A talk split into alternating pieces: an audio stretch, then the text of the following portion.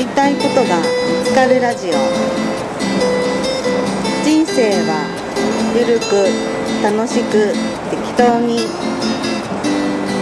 今回は本気塾2年連続受講の柿尾こと。深尾清友さんとココグアムで対談いたしました。深清の脱藩後の人生のビフォーアフターを語っていただいたその収録を分割して放送いたします。この番組は大きな手帳で小さな未来下屋ランドの提供でお送りいたします。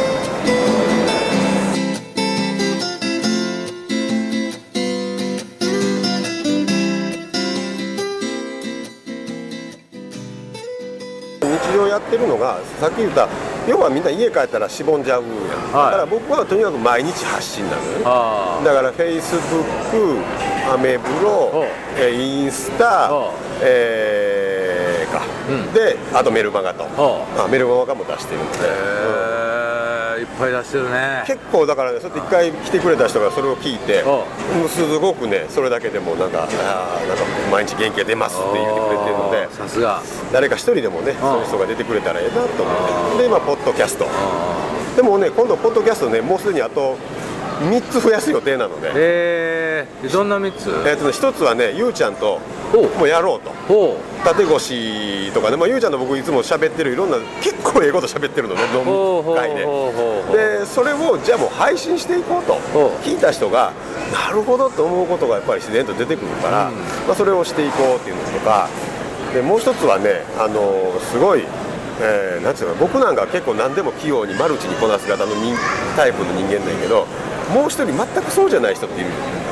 何やっても不器用で、うん。でもなんかあることやらしたらずば抜けてすごい作品作るとか、うん。ずば抜けてなんかすごい人っているんだけど、ん。まあ、そういうのをあの心屋さんでいうあの飛ぶ族飛ばない族っていうのがある。ほうほでこの前ある人と、まあ、あのまゆみんっていうんだけどえー喋、っててそれがもうてきめんに出た人で僕はすごく飛ばない族なんやけど、そのまゆみんは飛ぶ族型の人間で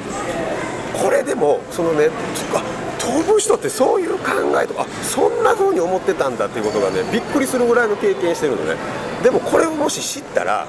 学校の先生も目から鱗やし親も目から鱗なことがいっぱいあるのでで僕がその彼女と喋ってて気づいたのは僕が学校の先生でうまくいったのはその飛ばない族飛ぶ族っていうちょっと独特の人がいるけどその人のことを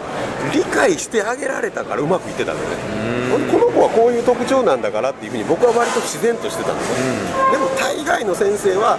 あんたなんでそれもできないの？ここでこうしたらダメじゃないですとか聞いてないでしょ話ってあれ実は聞いてないんじゃないからそういう特性っていうのがあるんですよね。でそういうのを僕無意識にやってたのよ。っていうのがこの前話で分かってきて、これは絶対発信していろんな人に分かってもらわなあかんっていう話で、まあ、それもちょっと始めようと思って、まあ、こんな形でなんか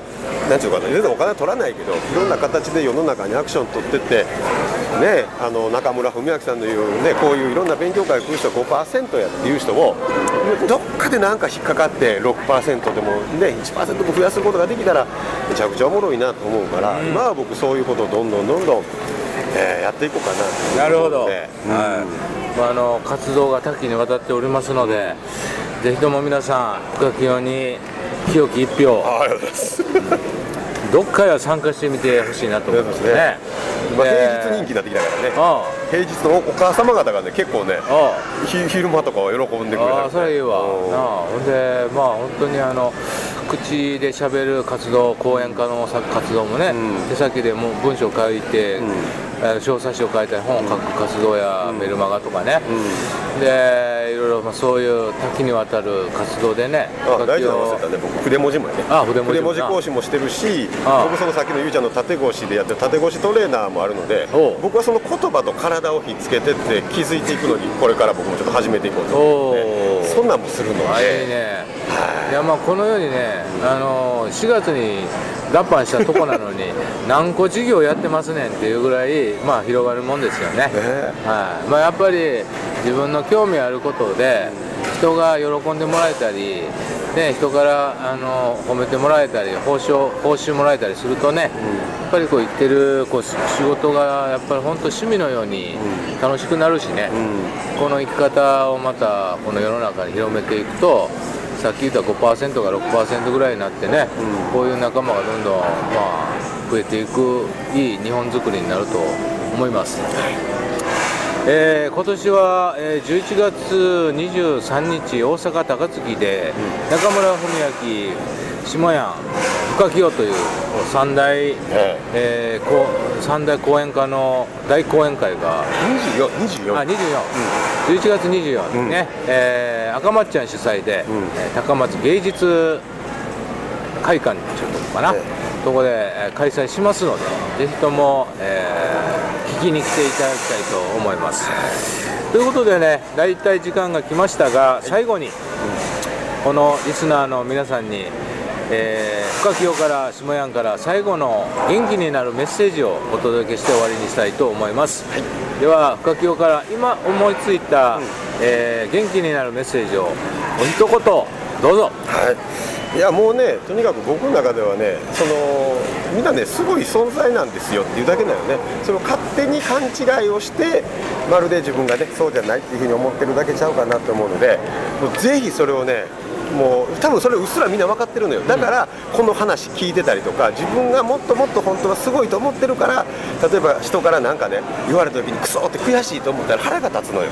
っていうことは自分の奥にある魂は本当は俺こんなもんじゃないって叫んでる僕それが言葉やと思うのね。つまり本当の本当の奥の自分の魂は自分の素晴らしさを知ってるわけ、それをみんなが勝手に頭で考えてそれをふあの封じてるだけだからそれを考えるのやめてデモ更新もやめて、うん。あの知ってるをしてるにするだけやと思うし僕はきっとそれのなんやろなこの気をつけたりとかね、うんしていくような役目をじゃないかなと思うし、はい。うん、でもこんな風なところでいろいろ発信してるいるのでなんかどっかでね、えー僕の元気も取ってもらえたらと思うしあなたの中にあるものもぜひ生かしてほしいなということを一番願っています。はい、ありがとうございました。はい、それでは最後に私下山から皆様に一言元気になるメッセージをお届けします。憧れは夢実現の一歩です。おという言葉がありまして、えー夢を実現したいとかこうなりたいああなりたいっていう一番最初はねあの憧れから始まるんですよね。あああの人かっこいいあんな人になりたいなとかね、憧れ。憧れという漢字は童心って書きますから、まあ言うたら子供心ですね。だからもう僕ら50代のおっさんでもね常に子供心を持って子供のようにあの無邪気に、えー考えていったらもうそのできないとかこうやしああやしっていう言い訳なんかあの無邪気な中には出てきませんのでね。やっぱり子供心で人生を楽しむ無邪気に夢を追いかけるいいですね。そうするとね自然となんかご縁ができて、えー実現していくことがあー多々あると思います僕もねそんな感じで今ももう子供のように遊び放題で毎日過ごしますから、いいよね。うんだからそういうのは見てもうそうやし憧れ増やすのも最高やし、うん人の夢見て我が夢増やすじゃないけどそうそう。どんどん人見てねそんな影響を受けるのって大いいと思うね。だからあのいいなんか面白そうな人いたら、まあ、憧れたらいいと思うんですよね、うん。憧れて憧れて、ああなりたいないいな、いいな俺もあんなになりたいなっていうそういう憧れからね、あの人生の物語は始まると思いますので、ぜひとも皆さんも何か誰かに憧れてください。ですね。はい、ということで、えー、深清下屋のグアムのポッドキャスト対談、えーここのフードコーナーで お届けさせていただきました。皆さんご清聴ありがとうございました。ありがとうございました。ありがとうございました。ありがとうございます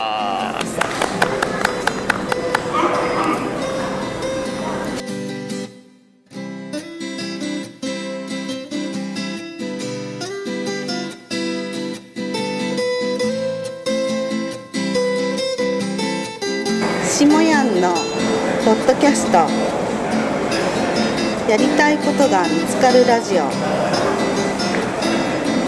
人生はゆるく楽しく適当に。今回は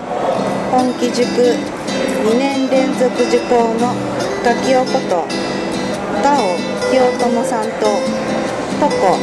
グアムで対談いたしました。ガキオの脱藩後の人生のビフォーアフターを語っていただいたその収録を分割して放送いたしますこの番組は大きな手帳で小さな未来下ヤンランドの提供でお送りいたしました。